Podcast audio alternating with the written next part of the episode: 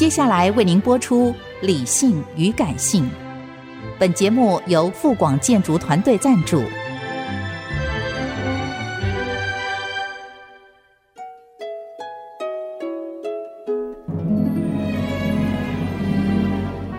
理性与感性不是天平的两端，而是一方向另一方渗透、影响，暂时取得上风的过程。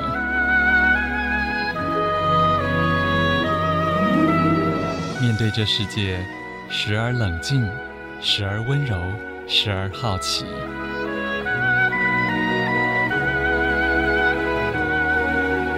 我是陈乐融，陪伴大家一起理性与感性。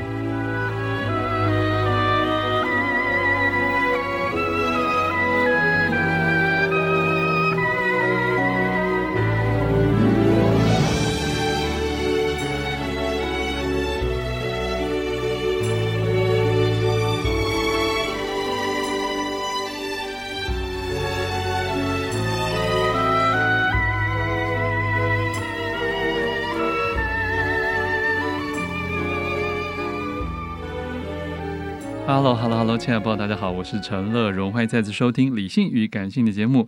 今天上半段一本好书要介绍，来自商周出版的《EFT 情绪疗愈》。在远端收音的是这本书的作者，也是 EFT 的讲师林佳元老师。Hello，林老师你好。你好，主持人好。是，先跟大家介绍一下，因为也许有人已经知道了这一个情绪疗愈的方法，但是也还是有蛮多听众一定第一次听说。EFT 是什么呢？它是 Emotional Freedom Techniques，嗯，它是结合中西两种的情绪疗愈方式在一起的一种做法，所以是一个身体跟心理的同时动作的方法。了解，而且我发现好像这个其实是有一个演进的历史嘛，最早的方法跟现在的经过改良简化版的不太一样。对，原来 TFT 呢做法呢，那每个动作都不一样，因为它敲不同的经脉地方，是每个情绪都不一样。后来呢，Gary Craig 把它简化了，变成 EFT，把所有的动作统统整合起来，所以动作是一样的。嗯嗯，那这样子做起来就方便多了。可是好像这个中间除了动作之外，是要配合很多的这个我们叫做引导词，是不是？是是，要有引导词。嗯嗯，因为那是引导词是心理的。那那个动作敲拍经脉，那是身体上的，嗯哼，这两个一起合并的处理的，那就是效果会比较快。嗯哼，呃，林老师接触这个多久了？虽然故事其实是有一点痛苦，但是大概是多少年前的事情？呃，十几年前了。啊哈，那个时候一接触你就非常的上手吗？还是没有？刚接触的时候，因为。我又是学理工又是学商的，跟这种身心灵根本就不搭嘎。但是你知道吗？当你痛到痛到没办法的时候，也没有药可以吃，也没有刀可以开，是就是心里很伤痛的时候，怎么办呢？嗯、那那个时候就放下很多的成见，去学一些身心灵的工具。这个的好处就是说，你根本也不需要很相信，也不需要很很有经验，很快就会感觉到它的效果。哦。你的意思说不需要太透过头脑的被说服？对，因为我们脑筋会抗拒嘛，嗯、一堆逻辑嘛，一堆一堆这个那个的，所以脑筋会抗拒。如果说光是用心理的方式，有些人你说你去静坐冥想很简单，嗯、一点都不简单啊，这怎么会简单呢？万念万万念纷呈呢？啊，对，所以根本就静不下来。所以这个方式就是说，他一边用引导，然后一边用敲拍，让我们的身体配合心理来做的这些改变，速度就会很快，在那里进入潜意识是很快的。嗯哼，OK，这本书里提到了十大情绪啊，请问这个就是 EFT 自己归纳出来的吗？呃，不是，这是我个案里头我归纳出来的。了解。那其实呢，里头的很多情绪不是情绪，你就仔细看的话，它其实是叙述一些一些事情。为什么呢？因为我发现，尤其是初学的，我问他你现在情绪是什么啊？你感觉什么？他讲不出来，他只是说他这个样子，然后搞得我就是怎么样，嗯、你知道吗？人会忽然描述一堆事情，他不会解释说我很生气或者我很受伤，嗯，哦，我会觉得我很不值得，他不会，人讲不出这些东西来，一般没有没有这种训练的人，嗯哼，所以我情绪的有里面好几个，其实讲的是一种现象，嗯哼，一般人可以叙述的出来的现象。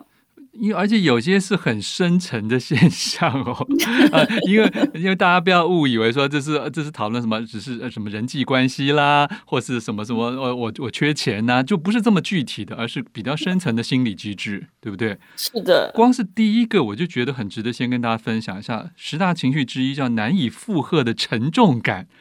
这个我觉得其实对有些人来讲已经有一点点抽象了。他的生活中，当他在沉重之中的时候，他根本还没有那么意识到这是一种沉重感。是的，一般来说去找身心灵的这个疗愈的都是最后了，哎，已经都很后面了。OK，通常刚开始的时候用任何其他方式看电视啊、看电影啊、追剧啊、啊、uh, shopping 啊、吃东西啊、喝酒啊，那。但是 到了一个状态的时候，他会觉得他觉得很疲乏。嗯嗯。当他发现了这种现象的时候，他才会接受其他的方式，因为觉得我很疲乏，每天很疲乏。问题是我每天都没在做什么。嗯。我就是坐在办公桌前面啊，我身体并没有在操劳啊，那我疲乏个什么？嗯。其实已经有很多压力累积在身上，在内耗，我们都没有发现，因为我们习惯忍耐。是。而且在现在的西方所主导的 个人主义的情况下，好像很多人都要变得很 tough，对不对？尤其您所受的各种训练。是的，是的，现在每个人都要很坚强，哦、嗯呃，都要很独立，然后所有任何脆弱的地方都不能。不能告诉别人，嗯，I'm fine，也不要 I'm fine，最好不要告诉自己，Yeah, right。你问人家怎么说，I'm I'm perfect，I'm fine，I'm great。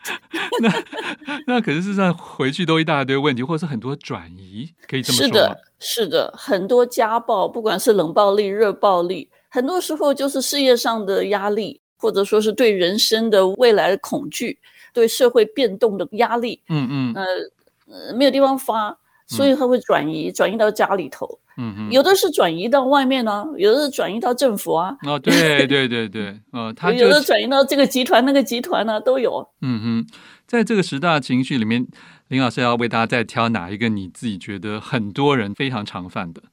非常常犯的太多了，但是我是发现台湾绝大部分的 负面情绪是是无力感，无力感就是没有办法掌控自己的想要的生活。是。那通常大家就很容易去问责于别人嘛，对不对？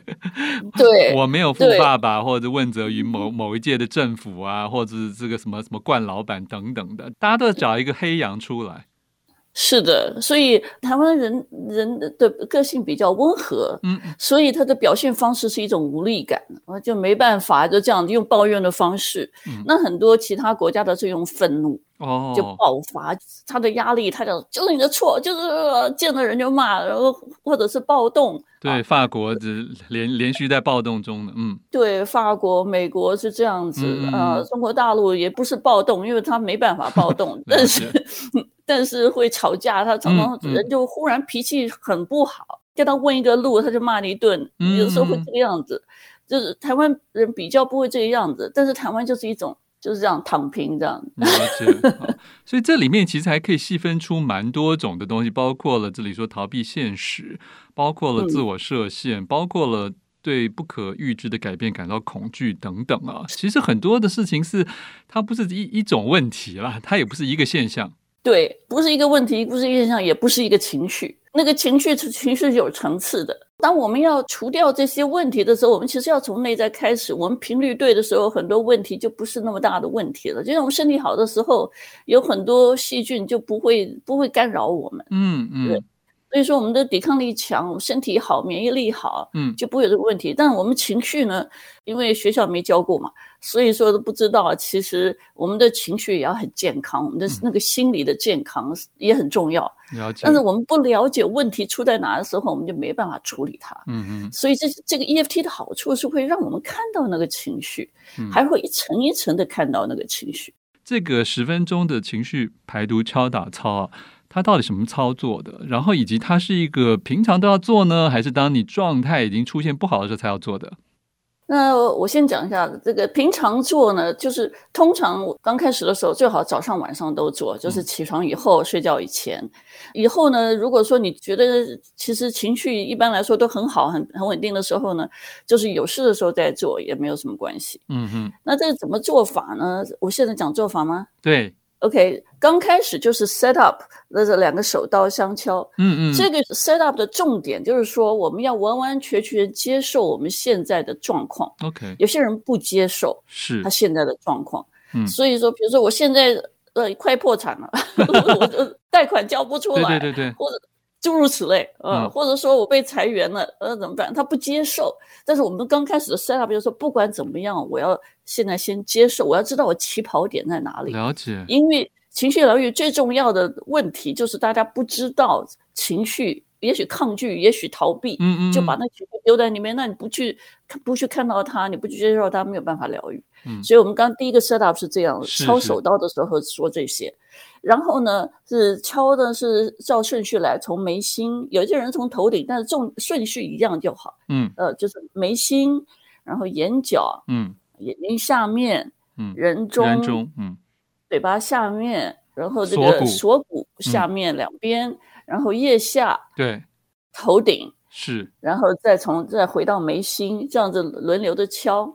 那敲的时候呢，就要讲一些呃引导词，书中都有写，嗯，对，书中里面都有写，然后网络上那个我那个上面的 CD 也会有用讲的，那就可以用听的，嗯、因为刚开始大家不太会讲这些东西，但是其实重点就是说把那个情绪说出来，嗯，不管什么样的情绪，都把它说出来，嗯。所以这个重点就是说，我们忽然会发现自己比起自己想象的愤怒。